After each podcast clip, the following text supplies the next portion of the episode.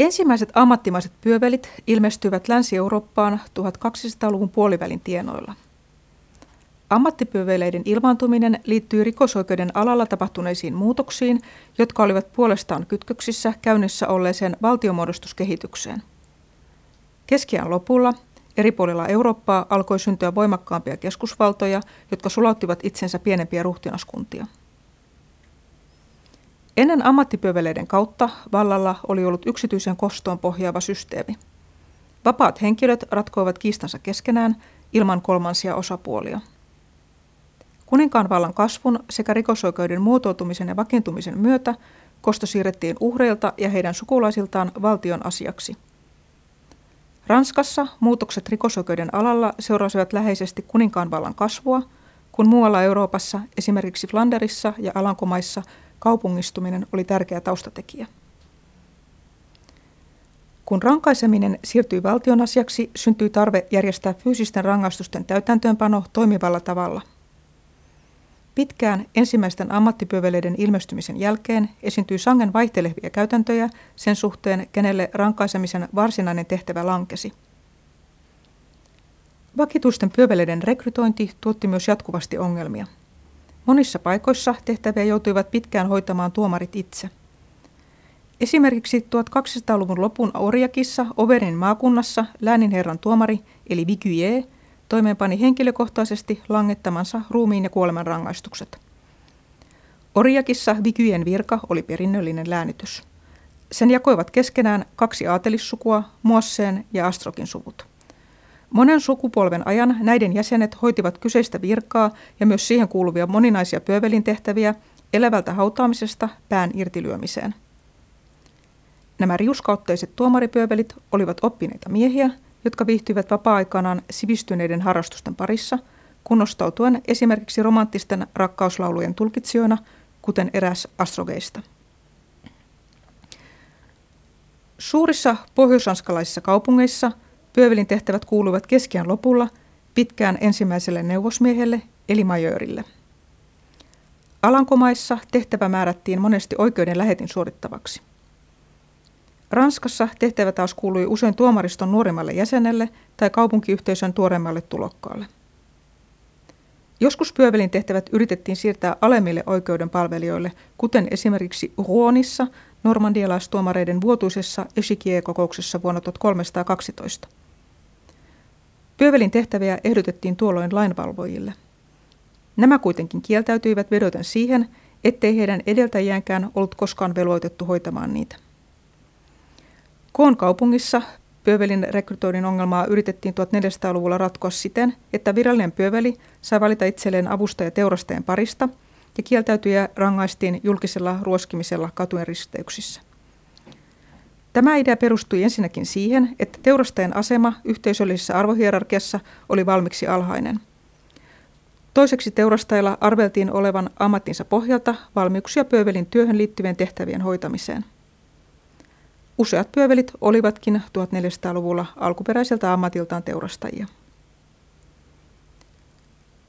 Pyövelin toimi käsitettiin alusta asti vain maalikoille sopivaksi – Kirkko kielsi pappissäätyyn kuuluvia hoitamasta mitä tahansa sellaisia tehtäviä, joihin liittyi verenvuodatusta.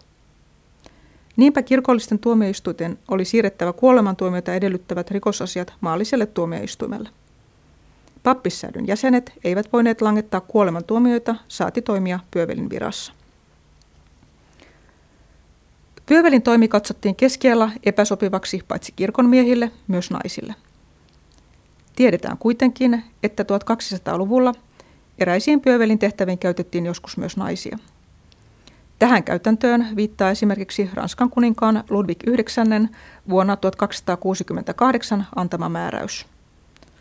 Kyse on vääränvallan vannojen ja Jumalan pilkkain rankaisemisesta. Määräyksen mukaan kyseisiin rikoksiin syyllistyneet 10-14-vuotiaat henkilöt on vitsottava alastomana julkisesti teon vakavuuden mukaan. Naispuoliset pahantekijät piiskaa nainen ilman miesten läsnäoloa. Rangaistus toteenpannaan, mikäli sitä ei lunasteta sopivalla rahakorvauksella. Naispyöveleiden tehtävänä oli tässä tapauksessa siis vain lievänä pidetyn vitsomisrangaistuksen täytäntöönpano nuorille tytöille. Käytännön syynä olivat säädöllisyysnäkökohdat. Naispuoliset pyövelit kuitenkin katosivat nopeasti, sillä tehtävä käsitettiin selkeästi miehille kuuluvaksi. Keskian kulttuurissa väkivalta oli selvästi sukupuolittunutta. Ajatusta, että nainen kantaisi asetta tai ottaisi osaa väkivaltaiseen toimintaan, pidettiin hyvin sopimattomana ja luonnonvastaisena. Aseen kantaminen oli miehille varattu aateliston ja kaupunkiporvariston etuoikeus. Samaan aikaan naisten mahdollisesti osoittamaan fyysisen aggressiivisuuteen suhtauduttiin hyvin paheksuvasti ja pelokkaasti. Hyvä esimerkki tästä on ristiriitainen asennoituminen Orleansin neitsyönä tunnettuun Jean d'Arciin. Monet aikalaiset pitivät Jeannea luonnottomana ja vastenmielisenä, koska hän pukeutui miesten vaatteisiin ja otti osaa sotatoimiin. Ajan käsityksen mukaan verenvuodatus ja sota eivät välttämättä ole tuomittavia asioita silloin, kun kyse oli rauhan edistämisestä ja maskuliinisesta toiminnasta. Naisten kohdalla tilanne oli toinen. Väkivalta kytkettiin yksiselitteisesti syntiin, verenhimoon ja tappamisen haluun. Keskiän lopulla auktoriteettien oli jatkuvasti hankalaa löytää halukkaita henkilöitä päätoimisiksi pyöveleiksi. Niinpä jo varhaisessa vaiheessa muotoutui tapa, että virallisen tai ammattimaisen pyövelin puuttuessa tehtävää voitiin tarjota tuomitulle rikolliselle. Tuomittu sai armahduksen, jos suostui ottamaan toimen vakituisesti hoidettavakseen. Useat pyövelit olivatkin viran eriytymis- ja vakiintumiskaudella entisiä tuomittuja rikollisia. Tätä käytäntöä noudatettiin myös uuden ajanalun Suomessa. Metsiläisen kangaskauppiaan Philip de Vignolin kronikassa on kerrottu viranomaisten suurista vaikeuksista täyttää pyövelin virka metsissä vuonna 1507. Laajoista tiedusteluista huolimatta mistään ei löytynyt ammattilaista, ja niinpä tehtävää tarjottiin lopulta eräälle Gérard Nuorel nimiselle kisällille, joka oli rikostensa vuoksi karkotettu kaupungista. Mies majaili pienessä mökkirähjässä viinitarassa Sää Martäänin lähellä. Nuorel suostui vastaanottamaan pyövelin viran ja sai kaikki rikoksensa anteeksi.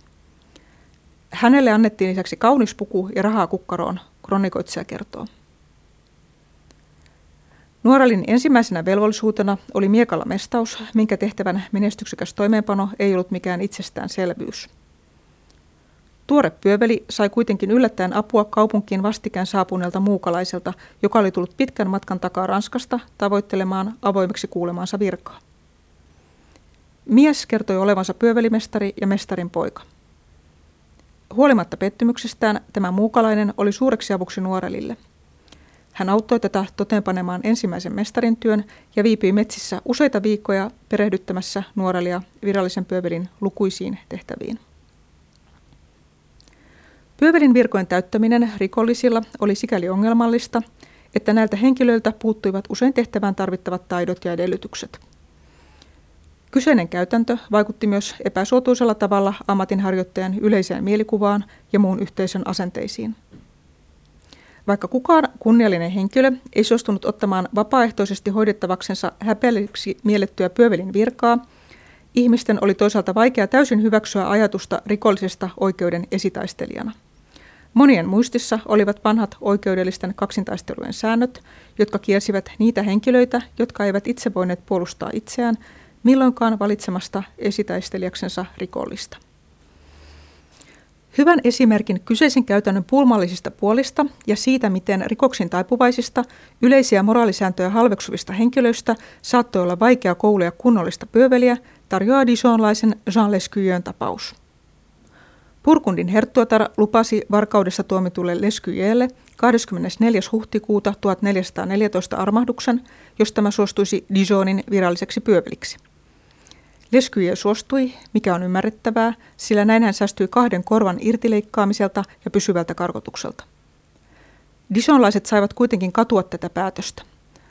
Vuonna 1426 kaupungin viranomaiset langettivat Leskyjölle uuden karkotustuomion todeten, että tämä oli, sitaatti, rähinöitsevä, riitaisa, metelöitsevä, kiroileva ryökäle ja niin huonosti käyttäytyvä mies, etteivät hänen naapurinsa voi elää sovussa hänen kanssaan.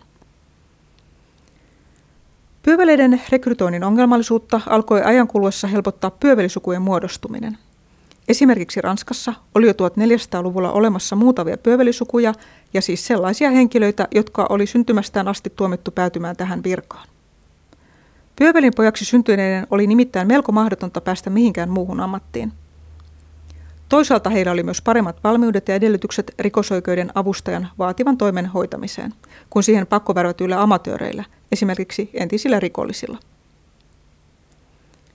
Myöhäiskesken Ranskassa vaikuttaneista pyövelisuvuista tunnetun olivat normandialaiset Jouennet.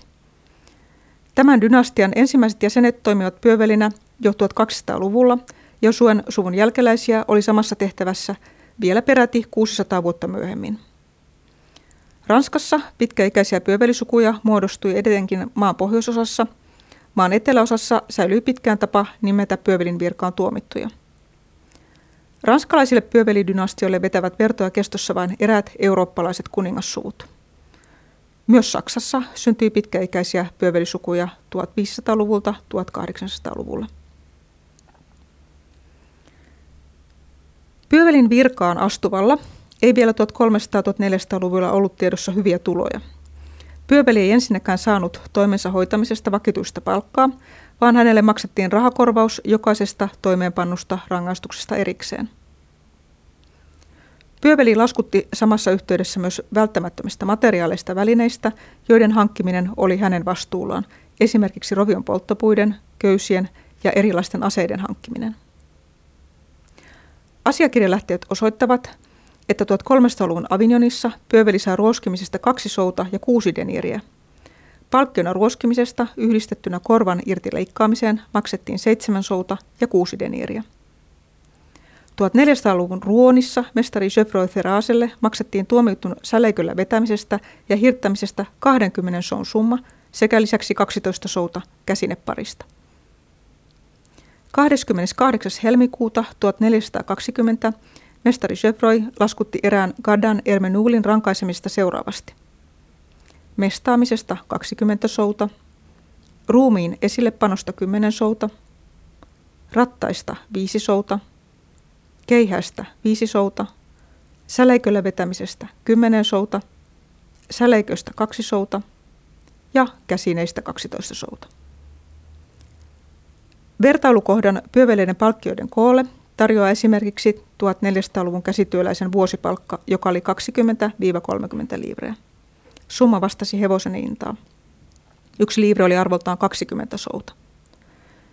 Todettakoon, että auktoriteeteille rangaistusnäytösten toteenpano tuli kalliksi, etenkin niissä paikoissa, joissa ei ollut omaa vakituista pyöveliä – oli maksettava mahdollisesti pitkänkin matkan päästä noudutun pyövelin matkakulut sekä myös tämän majoittamisesta aiheutuneet kustannukset.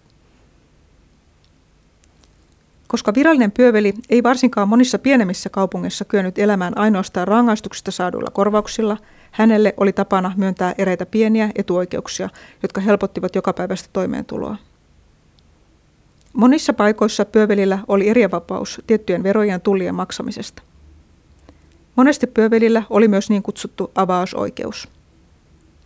Kyse oli eräänlaisesta luonnonverosta, jonka mukaan pyöveli sai ottaa osuuden kaupunkiin myyntiin tuoduista tuotteista, kuten viljasta, hedelmistä, pähkinöistä, munista, vihanneksista ja niin edespäin. Usein virallinen pyöveli sai lisäksi vaatia tullimaksuja eräiltä ulkopaikkakuntalaisilta kauppiailta sekä spitaalisilta.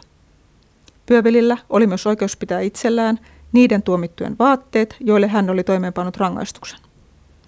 Tuomitun vyö ja sen mukana olleet rahat kuuluivat puolestaan vanginvartijalle, mutta vain tiettyyn arvoon asti. Lopuksi mainittakoon, että pyövelillä oli virallisen toimensa ohella myös eräitä pakollisia sivutöitä, joita käsittelen myöhemmin ja joista hän sai hieman lisätuloja. Kaiken kaikkiaan pyövelien toimeentulo ei siis yleensä ollut erityisen hyvä saati varma keskiään lopulla. Pyöveleiden palkkatulot kohentuivat vasta uudella ajalla siinä määrin, että ammatinharjoittajat voivat elää mukavasti, vaikkakin muun yhteisön hyljeksyminä.